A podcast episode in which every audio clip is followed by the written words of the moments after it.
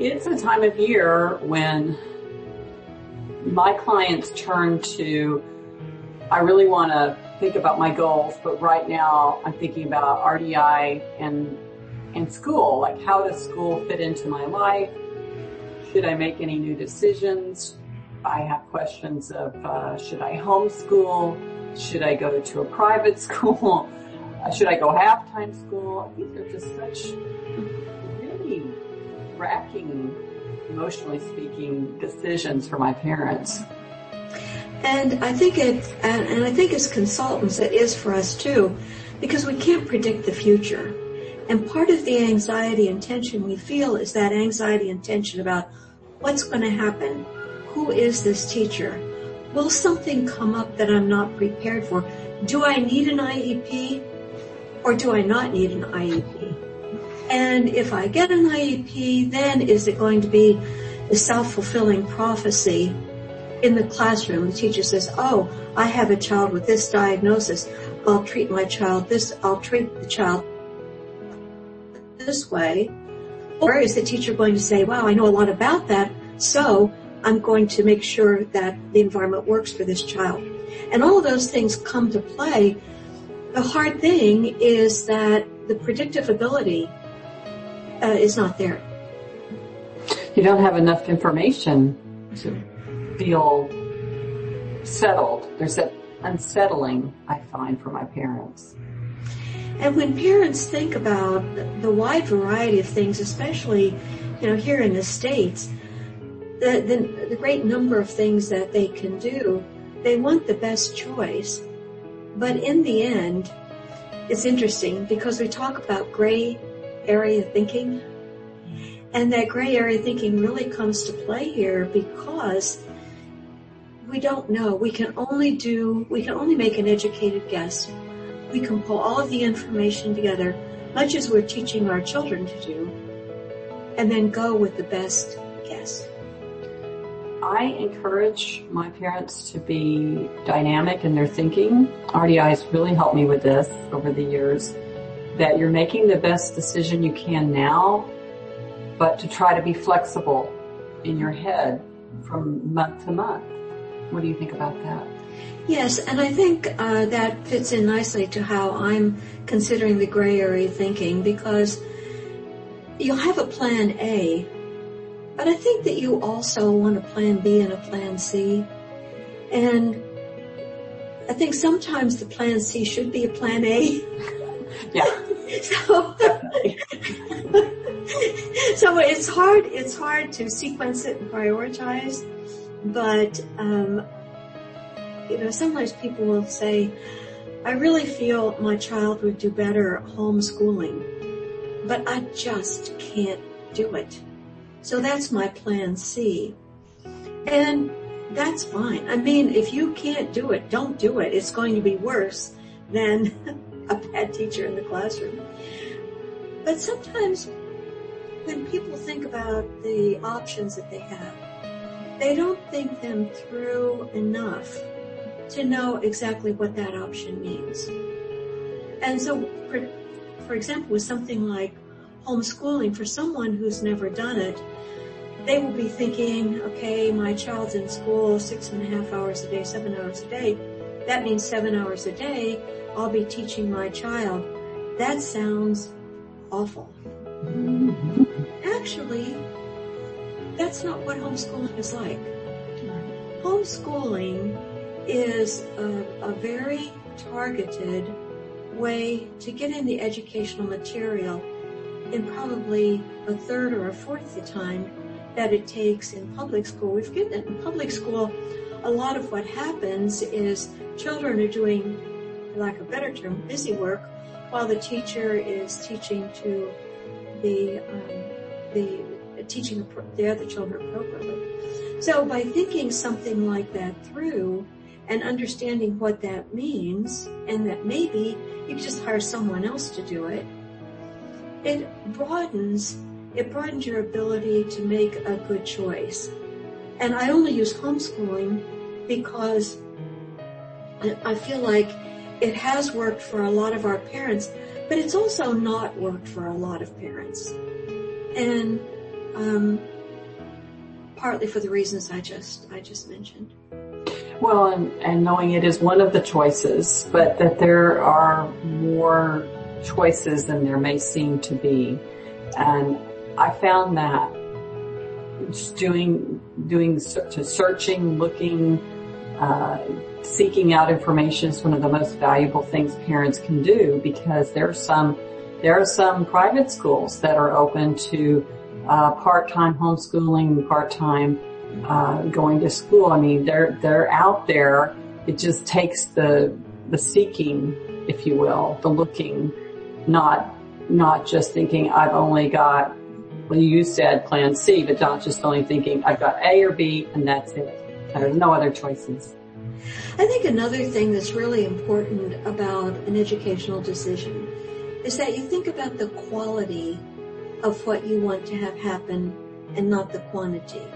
Um, if you're getting, if you're uh, going to have an IEP for your child, a lot of times there's a checklist. The child has an autism spectrum disorder.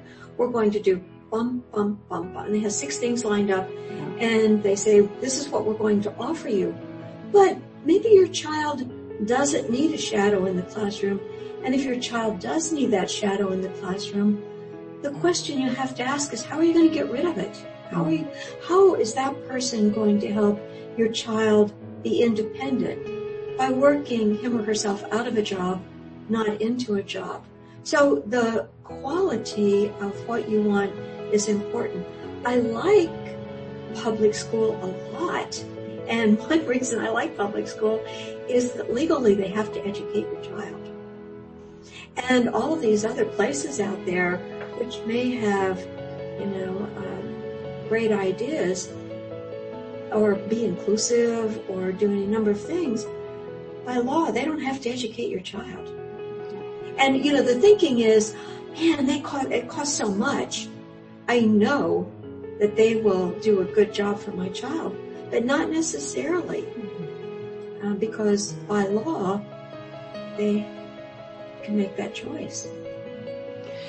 One of the things that struck me about what you said was you know, you have a, a checklist and then that's not the end of it. You have, you should be asking why and how and when. And I think parents are hesitant to ask questions. It's one of the things I really talk to moms and dads about. It's okay to ask questions and if the person you're asking isn't acting like it's okay, it's still okay. And that ability to formulate questions sometimes happens before you go into an IEP meeting.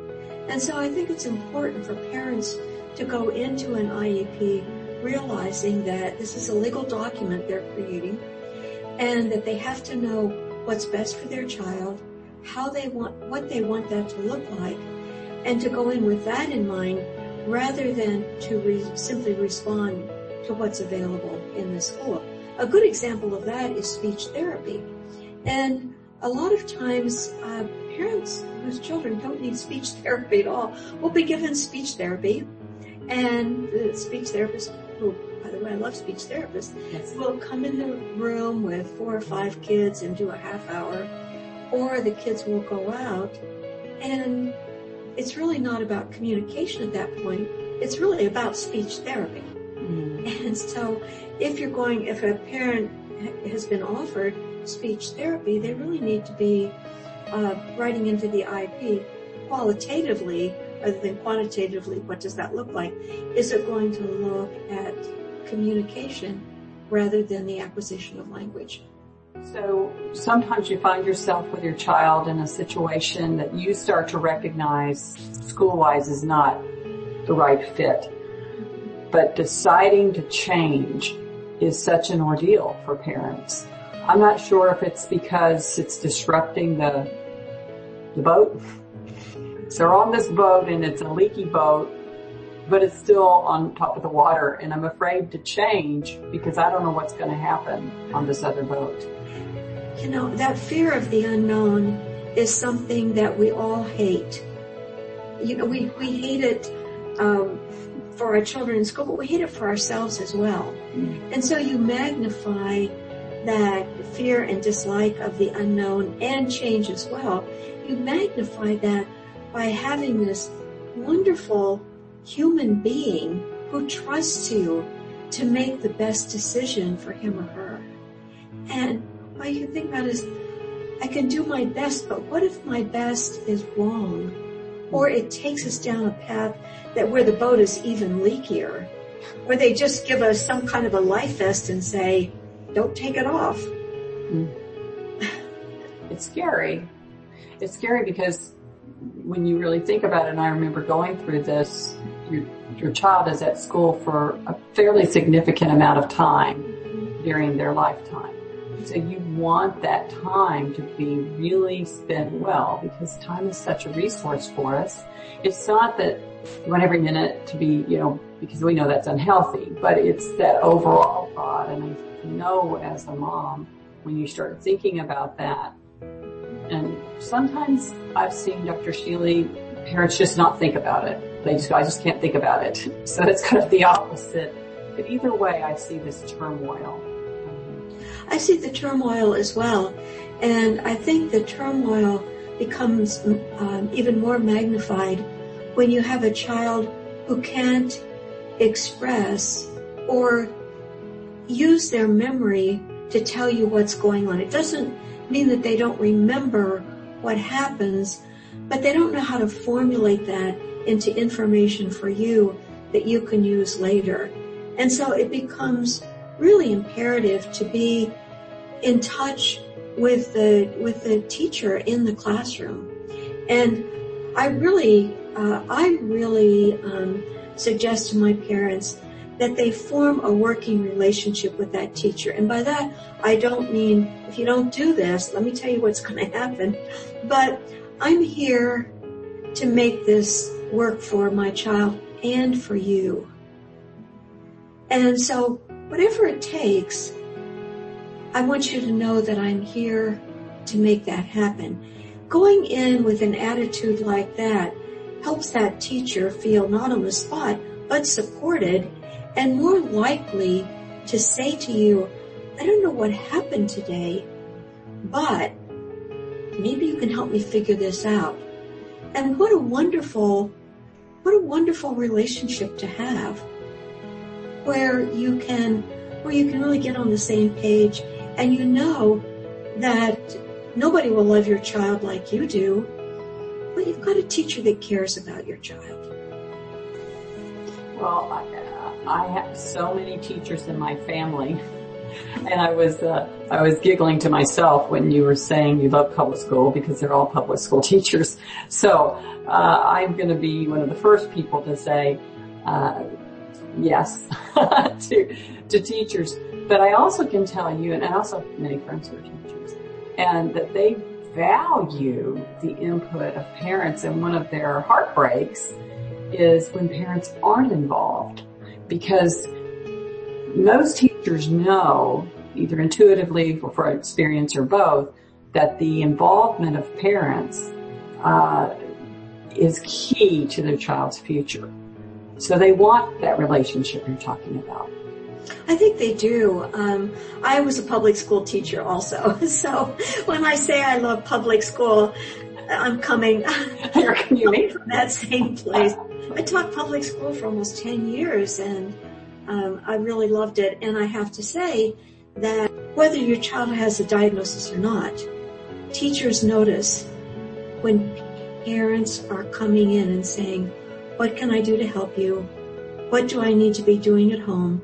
to make sure my child is prepared to graduate second grade strong.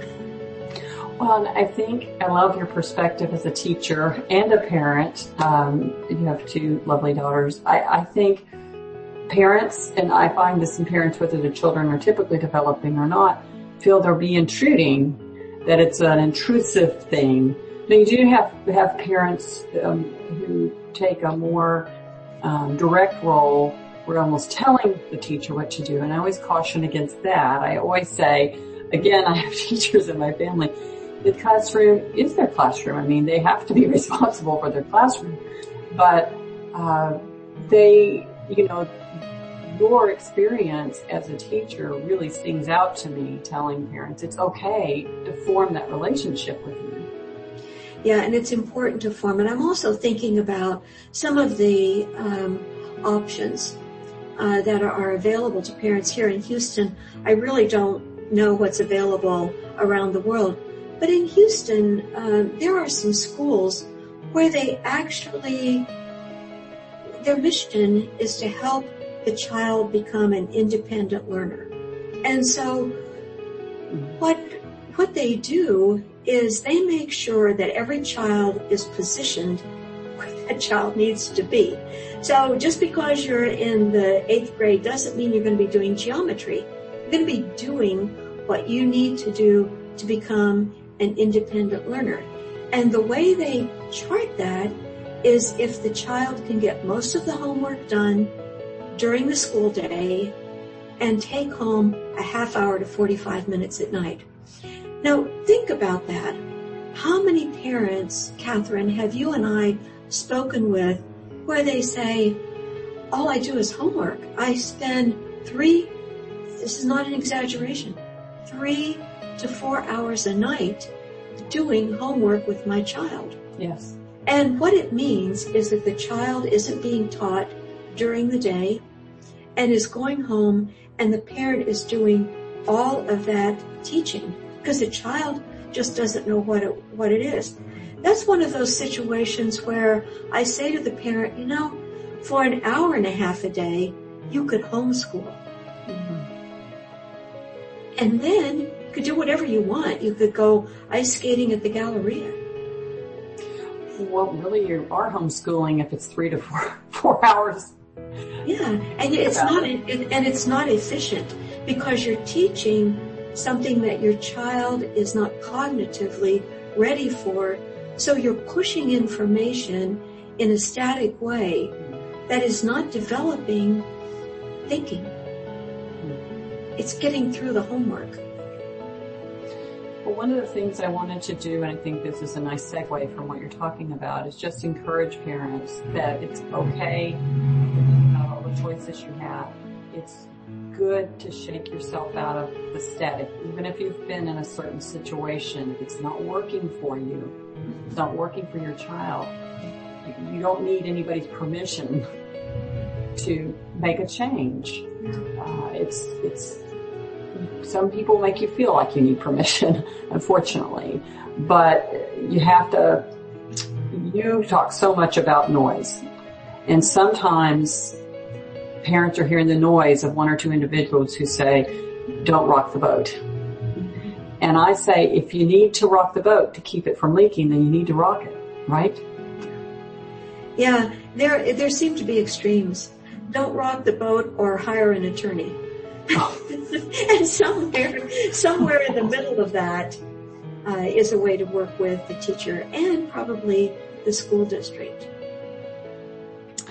Finally, a lot of my parents this time of year talk to me about RDI and how do I, my child goes to school, I know that goals aren't being it, it, not only not targeted, but sometimes feel that things are being worked against. And then how do I fit in time with my child around the school paradigm? Which I do think homeschooling can really help with that, but as we say, it's not for everyone.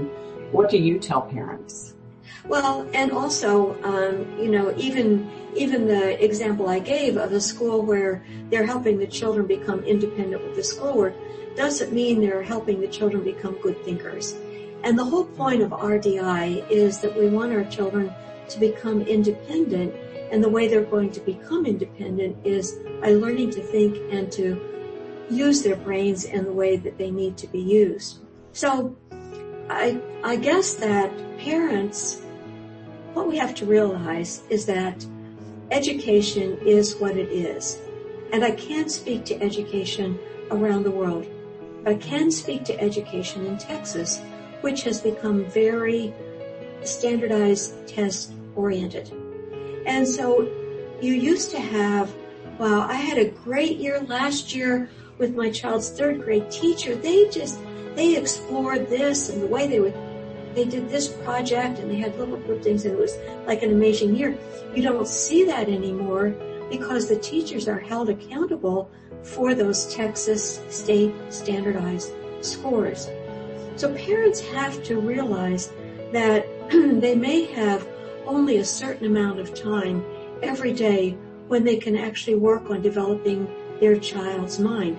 It's not just children on the spectrum or children with developmental differences or ADHD. This is the, this is the state of education. And I think it, it takes us as parents being mindful about that state mm-hmm. and understanding that we're going to have to still have that space and time to guide. It's so important. And we, and we, in some sense, have to fight for that time, I think. Well, it's an ex- August is an exciting time. Kids get very excited about, you know, buying their school clothes and getting all their school supplies. And so to build on that excitement and to make sure that as best you can, you position your child to be involved in a year of growth. And part of that growth, particularly for a child on the spectrum, is going to occur outside the public, private school setting.